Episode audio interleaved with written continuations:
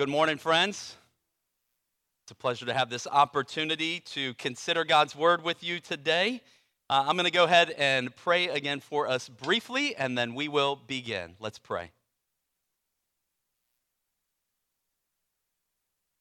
Heavenly Father, we pray that you would accomplish the purposes for which you sent your word, and that you would enable us with eyes of faith to keep our eyes fixed on the Lord Jesus Christ and on his glory. And we pray this in Jesus' name.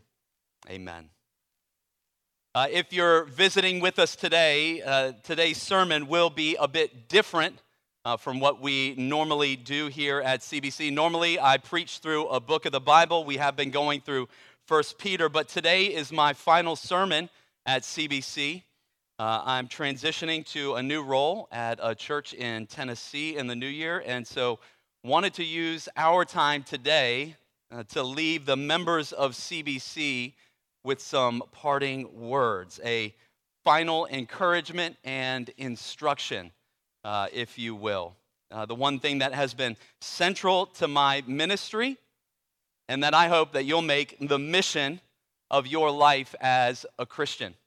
Uh, but before I share what that instruction is, I thought I would set up our time this morning with one of my favorite stories, which the members of this church will know very well. In 1952, a woman by the name of Florence Chadwick stepped into the waters of the Pacific Ocean off of Catalina Island. And Florence was determined to become the first woman to swim to the shore of mainland California. She'd already become the first woman to swim the, swim the English Channel both ways. Now, the weather that day was foggy and chilly. She could hardly see the boats that were accompanying her to provide her help if she needed. And still, she swam for 15 hours. Have any, anyone here ever swum for more than an hour? Raise your hand. Is John Backiel here? Okay, Matt Colop is. Have you raise your hand if you swum for more than two hours at one time? Where are we going? Like three hours. Okay, it stops there. Well, Becky, well done. All right. But Florence swam for 15 hours. At times during the later parts of that swim, she begged to be taken out of the water along the way. Her mother was in a boat alongside of her kept encouraging her, telling her she was close and that she can make it. But finally, physically and emotionally exhausted, Florence stopped swimming and was pulled out of the water. But shortly after she got into the boat, the thick fog parted, and Florence realized that she was less than half a mile from shore. Oh, at a news conference the next day, she said, All I could see was the fog. I think if I could have seen the shore, I would have made it. Mm. Now, I heard that Christopher Yuan used this story in the Sunday school class last Sunday. I want to, I want to be very clear with all of the members of this church. Uh, I got that story first. I got it from Randy Alcorn's book on heaven before Chris did, I think.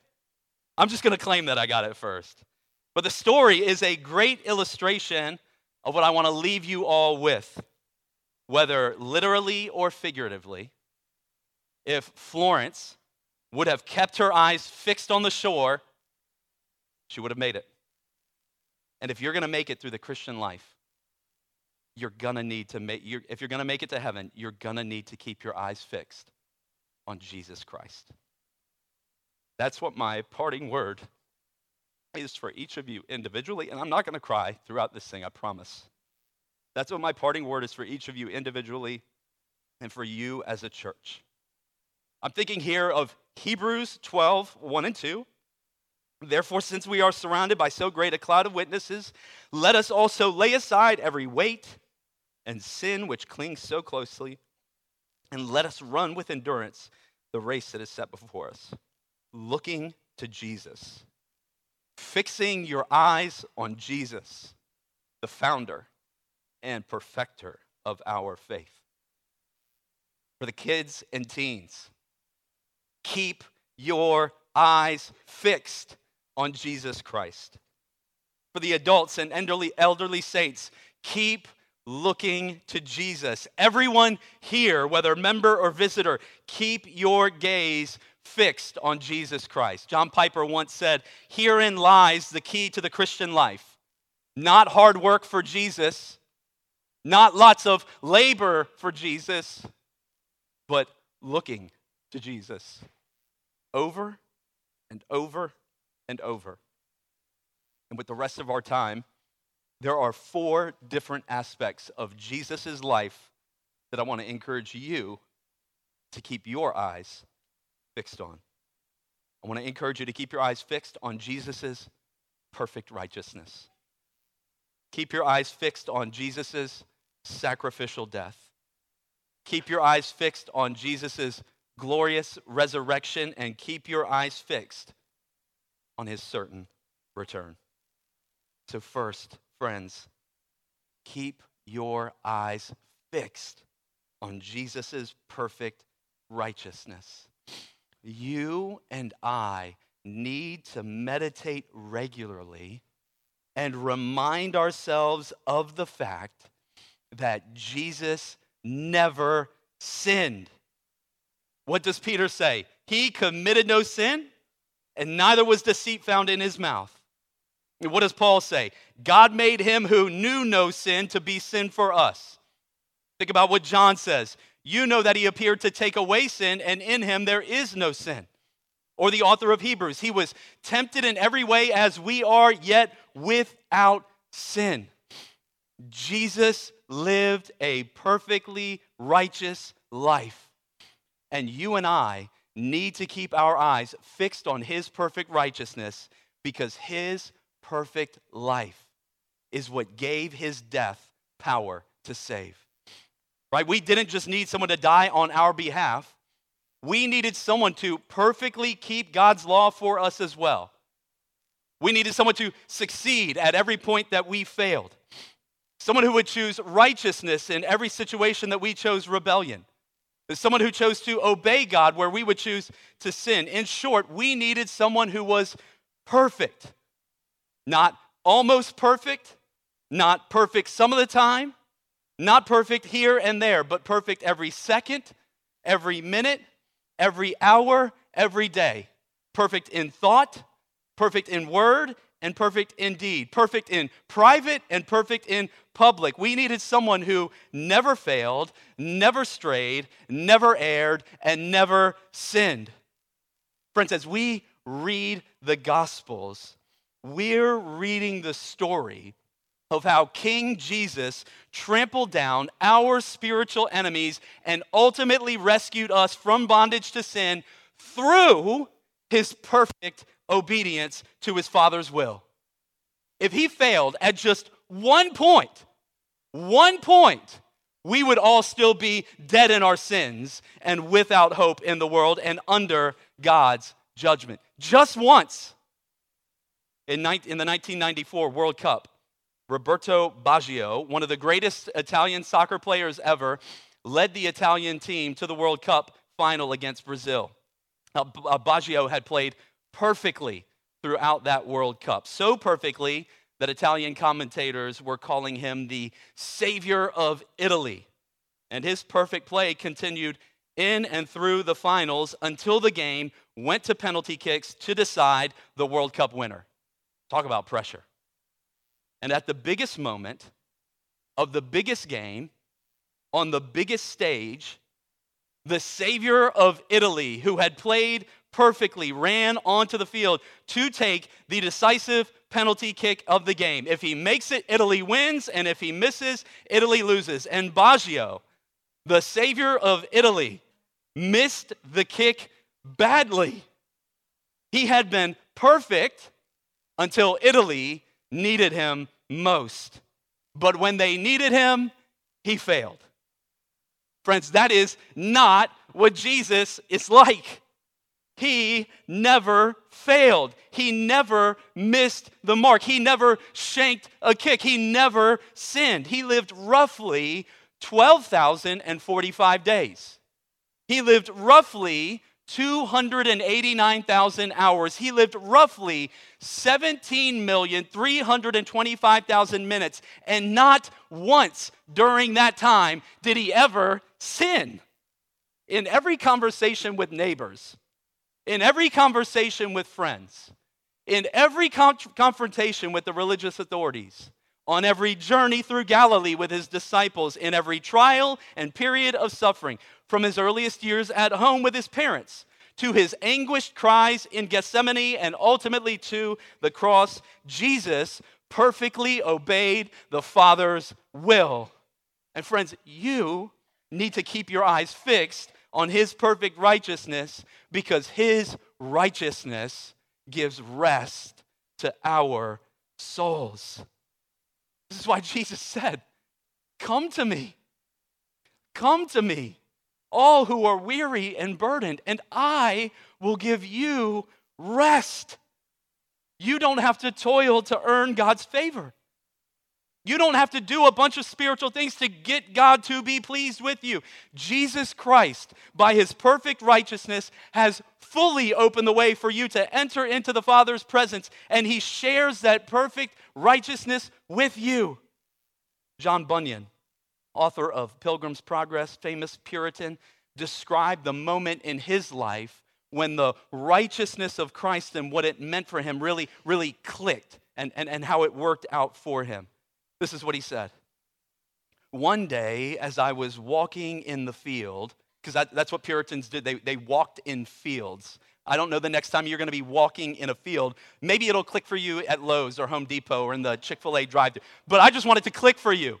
One day, as I was walking in the field, these words fell upon my soul Your righteousness is in heaven. And I saw with the eyes of my soul Jesus Christ at God's right hand. There, I say, was my righteousness. So that wherever I was, or whatever I was doing, God could not say of me, He lacks my righteousness, for my righteousness was in front of Him. I also saw, moreover, that it was not my good frame of heart that made my righteousness better, nor my bad frame that made my righteousness worse. For my righteousness is Jesus Christ Himself, the same yesterday, today, and forever. Now did my chains fall off. Now I was loosed from my afflictions and irons. My temptations also fled away, so that from that time forward, those dreadful scriptures of God left off to trouble me, and I went home rejoicing for the grace and love of God. Friend, if you have trusted in Jesus Christ, your righteousness is not in yourself. It is not your good attitude one day or your bad attitude the next day that makes you more or less righteous before the Lord Almighty. It is Jesus Christ Himself, and His righteousness is at God's right hand forever. Or righteousness cannot be taken from you. Friends, fix your eyes on the perfect righteousness of Jesus Christ seated at God's right hand. He says to you that in Him you have rest for your souls. Like a long day at work, right? You, you, are on your feet all day.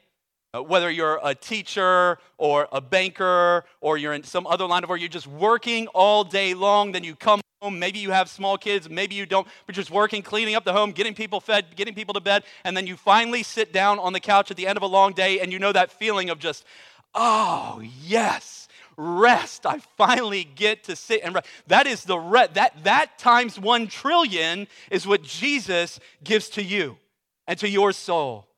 Deep spiritual rest because you don't need to earn your way into God's presence. Jesus has paved the way by his perfect righteousness. Fix your eyes on his perfect righteousness. But his perfect righteousness doesn't just provide us rest, it also points the way to abundance. Jesus came that we might have life and have it in abundance. Certainly, that, that abundant life will be fully realized in the new heavens and new earth, but Jesus shows us that abundant life comes through obedience to God's will. Right? Humans today, at least in America, think that abundant life comes through self expression doing what I want to do, being who I want to be, living my truth, not letting anyone tell me who or what I should be. But Jesus says that life actually ends in destruction. Even though it promises obedience, it, it ends in uh, abundance, it ends in destruction.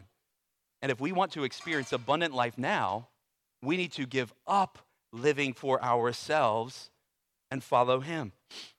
In that sense, His righteousness is a pattern for us to follow. Insofar as we follow His pattern, we'll also experience the peace, rest, and joy that comes from communion with God. So my kids love Art for Kids Hub. We got any other Art for Kids Hub fans here? Raise your hand. Yeah, love it.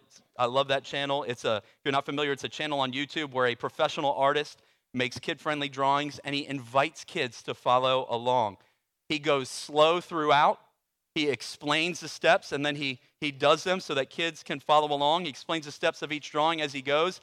And the more closely kids follow his pattern, the more skilled they become the better their drawings are. In much the same way, the more closely we follow Jesus' pattern of righteousness, saying no to sin and yes to righteousness in all of the different scenarios we experience in life, the more we'll experience the abundance that Jesus came to bring.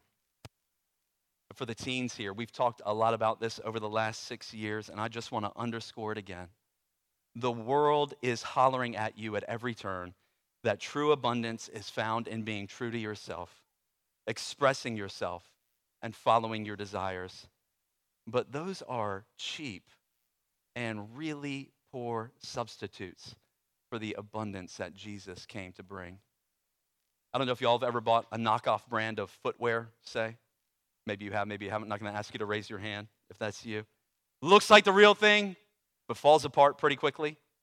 Uh, I bought a knockoff pair of designer boots back in the day. They were the Clarks Desert Storm boots, but I didn't buy the Clarks. I bought like the Clocks or some, some brand like that, right? They, they were fresh, and they were like a third of the price of the actual Clarks. But within a few weeks, the sole of the shoe started to come off. That's the type of abundance the world offers. Looks good, less costly than following Jesus. I'll give it a try. Oh, snap the sole fell off. I've gotten to watch so many of the teens go from children to on the verge of adulthood. And as you enter into adulthood, you're going to have so many cheap substitutes offered to you. You're going to have so many cheap substitutes offered to you. And in your humanity, they're going to look good. Like, take it from me. Y'all know my story. I lived a life of cheap substitutes, and it led to just tons of pain, tons of sorrow. Seek the abundance that is in Jesus Christ. It is harder, it is more costly, but it is way more glorious. Oh, friends, keep your eyes fixed on his perfect righteousness. Second, keep your eyes fixed on his sacrificial death. We should always keep the cross before us to remind us of the deadly seriousness of sin. Sin brings death. The wages of sin is death. Without the shedding of blood, there is no forgiveness of sins. Throughout Scripture, from Adam and Eve's sin, which brought about the death of an animal through which God covered their shame, to the offering of bulls, goats, lambs, and rams at the temple, God makes the deadly seriousness of sin plain to all, all of which culminates in the death of Jesus Christ on the cross where the deadly seriousness of sin is exposed in all of its heinousness. But here's the thing it's not just sin in the abstract that brought about Jesus' death. It wasn't the idea of sins that Jesus was crucified for, or humanity's sins in general, but our sins individually. Your sins and mine brought about his death. This is what Peter meant when he said, He himself bore our sins in his body on the tree. Reflecting on this, Martin Luther brought this point home with stinging clarity. You should believe and never doubt that you are, in fact, the one who killed Christ. Your sins did this to him.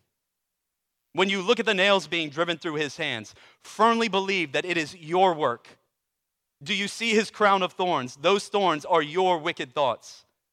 As the disciples failed to keep watch with the Lord in Gethsemane, we too in sloth ignore him. As Judas betrayed him with a kiss, so in our thoughts, words, and deeds, we betray him daily. We reject him like Peter, wash our hands of him like Pilate, call, call for his death like the crowds, and lead him out to Golgotha. We crucify him and hurl insults at him as he hangs dying on the cross. We kill God. And listen, I, I'm not saying this to you, I'm saying this to us, me included we need to keep the cross before us. We need to keep to, to fix our eyes on Jesus' sacrificial death so that we're reminded regularly of the deadly seriousness of sin. Right? Think of cancer and cancer treatments. Right? You can often gauge the seriousness of cancer by the course of chemo that's prescribed, right? The prescription will tell you how bad it is. In the case of sin, our condition was so bad that the Son of God had to die on a cross to save us. Friends, don't mistake the seriousness of sin. Don't forget how deadly and serious that sin is. And some of you may remember Timothy Treadwell. If the name doesn't ring a bell, you may remember him as the photographer guy who decided to live with grizzly bears. He was so familiar with the grizzlies in his particular region that he recognized them by sight and had pet names for them. Uh, he probably had some ridiculous idea in his head that the grizzlies actually liked him and thought of him as their owner, right? That he was safe around them. Then what happened to Timothy? Sure, it's not hard to guess. He was killed by a grizzly. As sure as spending time, enough time around a grizzly will get you killed, so will treating sin like a pet. Hence the famous line by John Owen Be killing sin, or sin will be killing you. If you think the sin in your life is not serious, fix your eyes on the cross and on the sacrificial death of Jesus Christ. Friends, I want to plead with you if you have something that you're keeping in the dark in your life, I want to encourage you to not delay. Bring it out into the light today. Sharing it with other Christians who can help you in your fight, who can check in on you and challenge you to keep putting sin to death. We want to keep putting sin to death because the cross shows us the deadly seriousness of sin. But we also want to keep our eyes fixed on the cross because it shows us unequivocally how much God loves us. For while we were still weak, at the right time, Christ died for the ungodly. For one will scarcely die for a righteous person, though perhaps for a good person one would dare even to die. But God shows his love for us in that while we were still sinners, Christ died for us. It's so easy to become so familiar with the scenes of the cross that it loses all of its power over our imagination. We, the very creatures God created to reflect his glory, rejected him rebelled against him and became his enemies. We loved the darkness. We hated the light.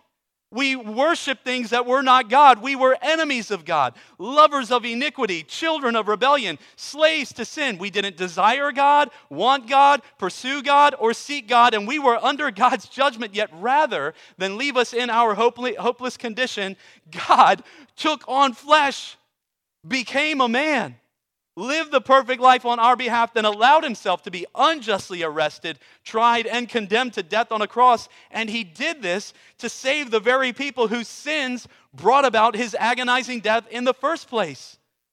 Greater love has no man than this, that he lay down his life for his friends. Friends, there is simply no greater display of love that has ever been conceived or occurred in human history I'm sure, I'm confident that the members of this church understand the theology of the cross. I'm certain that you know that Jesus died on the cross and rose again from the dead to save you from your sins. And it is good to know that and to understand that. But do you also know and live with an awareness of his undying love for you in the midst of your sinfulness? Do you have an experiential knowledge of the deep, deep love of Jesus vast, unmeasured, boundless, free, rolling as a mighty ocean in its fullness over me, underneath me, all around me is the current of God's love, leading onward, leading homeward to his glorious rest above. Friends, look to the cross and see the undying love of a husband for his bride.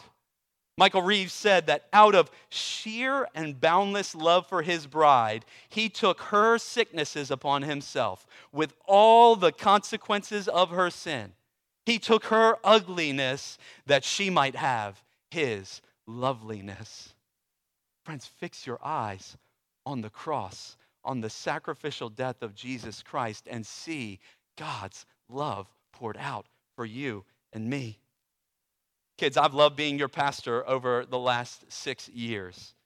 Getting to witness you all grow up right before my eyes has been amazing. I look back at pictures from when we first started as a church, when the church was first planted, and some of you were itty bitty babies, and some of you didn't even exist at all. But here you all, all, all grown up, growing up fast. I want you all to know how important you are to this church and to God. I've tried over the last six years to speak to you in every sermon. My wonderful wife, will ask me every week before the sermon, before I preach it, what do you have for the kids this week to make sure I'm speaking to them? And I've hoped that what you've heard from me over the last six years is that you matter to God. You matter deeply to God. And you can experience God's love today by putting your faith in Jesus. Right? You don't have to wait until you get older to, to, to get older to follow Jesus. You can be forgiven and cleansed and made right with God today if you would put your trust in His Son who loved you enough to die for you. Now, some of you may wonder if God would really love you because you recognize that you've disobeyed Him. Maybe you hit your sibling. Maybe you lied to mom and dad or did something else you know you shouldn't do. Here's the thing the cross shows you how much God loves you. He sent Jesus to die to save you from those very sins and you can be saved if you would believe in him today. Right? One author said, Jesus does not love like us. We love until we're betrayed. Jesus continued to, to the cross despite betrayal. We love until we're forsaken. Jesus loved through forsakenness. We love up to a limit, but Jesus loves to the end. And Jesus really has loved us to the end. And when you keep your eyes fixed on Jesus' sacrificial death, you can't help but grow in humility. If you want to put pride and arrogance and self righteousness to death, look to the cross. There you'll see the deadly seriousness of your sins. For your sins, the Son of God was crucified, and there you'll see the fountain of God's love overflowing. For your salvation, the Son of God was crucified. Kids, if you, if you love watching bulldozers like I do, one of my favorite things is to watch a bulldozer demolish a structure, like just rams right into it and the whole thing collapses and tears it down. It just levels the structure. The cross is like a gigantic bulldozer that Jesus drives over our pride, right? We like to think really highly of ourselves. We like to boast in our goodness, our wisdom, our righteousness, but, but the cross levels our pride and shows us how costly our sins are. This is why we saying, Jesus, keep me near the cross, right? Near the cross.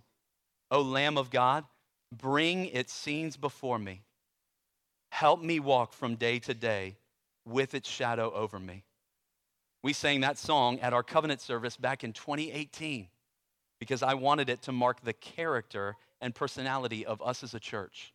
That we would be a people who don't think a lot of ourselves, but who think a lot of our Savior. Be, people would be marked by a cruciform humility, right? But that we'd also be filled with the joy of knowing, knowing God's love for us in the death of his son. And I praise God that that character and personality has marked our church. And I pray that it would continue until this church no longer exists or until Jesus returns. But it will only continue insofar as you keep your eyes fixed on Jesus' sacrificial death. Third, I want you to keep your eyes fixed on Jesus' glorious resurrection. Each and every day, as you start your day, you should seek to stand with the disciples at the entrance to the tomb and let the fresh amazement and joy of the angel's words watch, wash over you. You seek Jesus who was crucified. He is not here, for he is risen. God raised him up, loosing the pangs of death because it was not possible for death to hold him. Friends, begin each new day hearing the words of the risen Jesus Christ Behold, I am the first and the last. I am the living one. I died, and behold, I live forevermore, and I have the keys of death and Hades. And because Jesus holds the, key to, the keys to life, those whom he has set free are free indeed. We may have been dead in trespasses and sins, but the Lord of life has called us out of our spiritual tomb and made us new creations, right? Therefore, if anyone is in Christ, he is a new creation. The old has passed away. Behold, the new has come. Friends, keep your eyes fixed on the glorious resurrection because the empty tomb and the risen Christ remind us that a new power is at work within us. You're no longer a slave to the passions of your flesh. They no longer have power over you, right? You, you have died together with Christ. You have been crucified with Christ, and it is no longer you who live, but Christ who lives in you. And the life you now live in the body, you live by faith in the Son of God who loved you and gave himself up for you, right? And that frees us from all condemnation, right? For the law of the Spirit of life has set us free from the law of sin and death. Jesus' resurrection from the dead proves that God accepted his sacrifice and proves that all who put their trust in him will be given a new heart and a new power. They will be made new creations in Christ. And that resurrection power is yours to live in each and every day. You no longer need to be controlled by things like fear jealousy, or discontentment. You no longer need to be governed by anger, bitterness, or lust. You no longer need to give in to lying, hatred, drunkenness, or idolatry because you have been washed, cleansed, and raised from the dead. And because of that, we should lay aside every weight and sin that clings so closely, right? Running the endurance with our eyes fixed on Jesus and fixed on his glorious resurrection. Friends, I wonder what sins are you allowing to entangle you and trip you up today that Jesus has set you free from? What sin struggles are you holding on to that Jesus says you've been set free from? Are you holding on to trying to please others? Are you living for the approval of others or holding on to lust and its disastrous effects? Are you making room for a critical spirit in your life even though Christ has cleansed your house? But I don't want you to imagine coming across someone who had a ball and chain attached to their foot, and you have the key. You use the key and you set them free. They thank you and they rejoice, and then they proceed to pick up the ball and chain and carry it with them. You're like, no, that's what I took it off of you for, so that you no longer had to carry that weight. Right? That's a picture of us when we choose to continue to hold on to the very sins that Jesus set us free from. There's a tragic picture of this from the ill fated Franklin expedition in 1845. They sailed from England. They were trying to find passage across the Arctic Ocean. The ship got stuck in the ice, and lots of terrible things happened as a result. Some small groups fled the boat looking for safety, but it was a vast kingdom of ice that they were entering out into. One of those groups was a group of two officers who pulled a large sled more than 65 miles across the treacherous ice before dying. When rescuers found their bodies, they discovered that the men had filled their sled with valuable items from the ship. Like, what were you going to do with those? You're in the Arctic Ocean. those things no longer have value. Where were you dragging them to? It has absolutely no value anymore, and it's going to kill you. In the same way, friends, what are you doing dragging around sins that Christ has set you free from? Lay those sins aside. Remove them from your life. Keep them from tripping you up and dragging you down. And because of his glorious resurrection, we also need to keep our eyes fixed on the fact that evil will not win. Darkness will not prevail. The wars, famines, plagues, injustice, hatred, and terrible evil that has plagued mankind will not last forever. Beyond the shadow of evil in our world lies the imperishable glory of ultimate resurrection in the presence of God. And that enables us to live with hope in the midst of a fallen world. There's, there's a passage in The Lord of the Rings that captures this reality so well. Samwise and Frodo, they're crossing Mordor on their way to destroy the ring.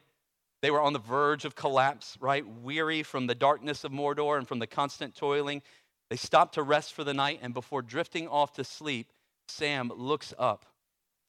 There, peeping among the cloud wrack above a dark tor high in the mountains, Sam saw a white star twinkle for a while. The beauty of it smote his heart. As he looked up out of the forsaken land, hope returned to him. For like a shaft, clear and cold, the thought pierced him that in the end the shadow was only a small and passing thing. There was light and high beauty forever beyond its reach. Friends, Jesus' glorious resurrection shows us that there is light and high beauty forever beyond the shadow of evil in this world. And we've been touched by that shadow as a congregation, have we not? How many of us have experienced pain and heartache and loss over the last six years? And some of you have even recently lost loved ones and are experiencing that grief now. Others have, ex- have experienced trials of different kinds that are native to a fallen world. Yet, even as we experience the grief and sorrow that are common in a fallen world, we can also live with hope and a defiant joy that in the midst of it, in the midst of it, because the resurrection proves that there is light and high beauty forever beyond the reach of sin. Think even of Tom Bennett, Bonnie Holland, members who we've lost over the last six years. Tom to pancreatic cancer, Bonnie to lymphoma. We mourn their passing, and will mourn the inevitable passing of members of this church in the years to come. But when grief and sorrow strikes, we can be comforted by the hope that we haven't said goodbye to them. Let's see you later. Because even though they're no longer with us, they're present with the Lord, enjoying that light and high beauty of God's glorious presence guaranteed to all who've put their trust in Christ. And we'll see them again when the resurrected, glorious Lord comes in glory to gather his people to be with him where he is, which brings us to our fourth and final point. Keep your eyes fixed on Jesus' certain return. What did Jesus say? I go to prepare a place for you. And if I go, I will come back and take you to be with me. Paul in 1 Thessalonians, for the Lord himself will descend from heaven with a cry of command, with the voice of an archangel, and with the sound of the trumpet of God, and the dead in Christ will rise first. Then we who are alive, who are left, will be caught up together with them in the clouds to meet the Lord in the air. And so we will always be with the Lord. Therefore, encourage one another with these words. There, there's a story about General, General Douglas MacArthur from World War II and his commitment to keep his promises. During World War II, he was forced to leave the Philippines due to the Axis powers advancing.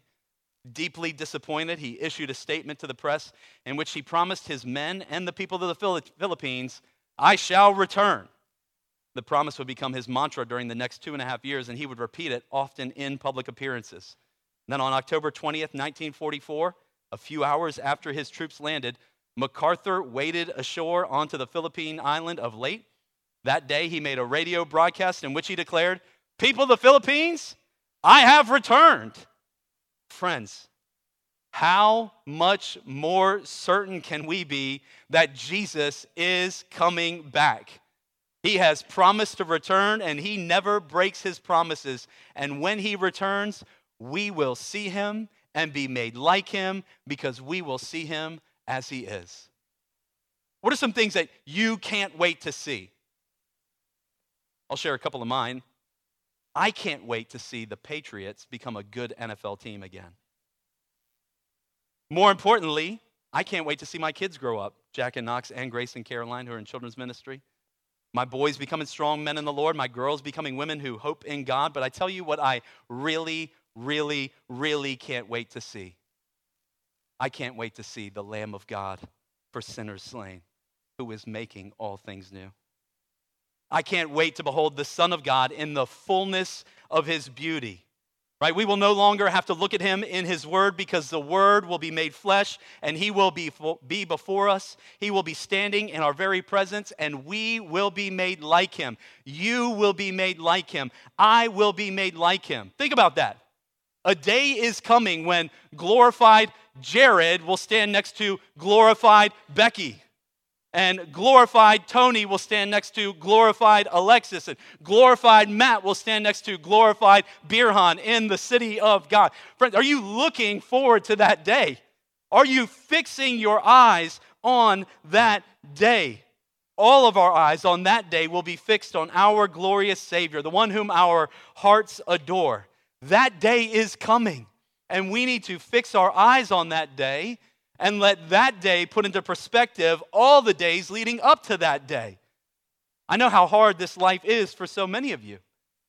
You're struggling through estranged relationships, or hard work situations, or broken marriages, or bodies that don't work, or discouraging diagnoses, or temptations to sin that always seem to be at hand, and you just want it to be all better. Paul says that our current experiences as hard as they may be, are light and momentary afflictions that cannot compare with the glory that is going to be revealed on that day. We have to take ourselves to that day mentally. We need to fix our minds on Jesus' return and recognize that the time between that day and this day is but a vapor, it is but a mist. We will be in the presence of Christ before we know it. And then we'll see how all of the struggles, all of the heartache, all of the grief was being used by God for our good. And we will praise Him forever for the specific circumstances that He allowed us to experience in this life. So now, in this moment, we join with believers throughout history and we wait. We wait for the Lord to fulfill His promises as early as Eden. God's people have been a people who have waited for him to fulfill his promises. And eventually, in the fullness of time, God sent forth his son, born of a woman, born under the law, to redeem those who were under the law. And that same son, as he ascended into heaven, promised that he would return in the same way that he departed on the clouds of heaven. And now we wait keeping our eyes fixed on the horizon, keeping our eyes fixed on the glorious resurrection, a return of Jesus Christ. Friends, we're sojourning now, strangers and exiles. Some of us will stay, some of us will go, none of us are home. But one day we will be. And until that day comes, my charge to you is to keep your eyes fixed on Jesus Christ. That brings us back to Florence Chadwick. Just three months after her first attempt, spurred on by the fact that she made it so close, Florence got back in the waters off the coast of California to try again.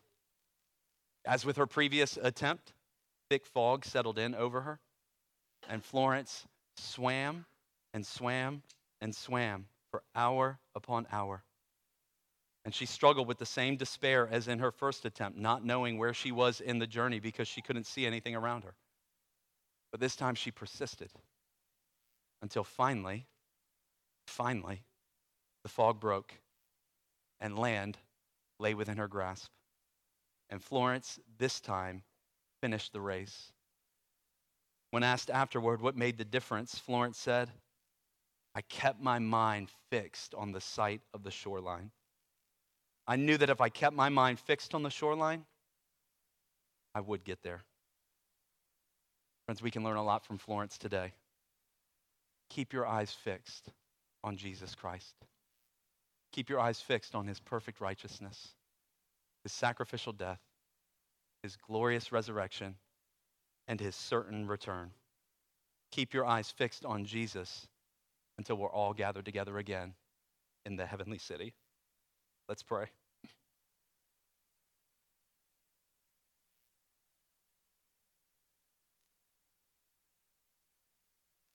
Heavenly Father, we pray that you would enable us with eyes of faith to behold the Son of God in all his glory and to keep our eyes fixed on him day in and day out until we're all gathered around your throne, praising you forever, where our gaze will be fixed on you forever.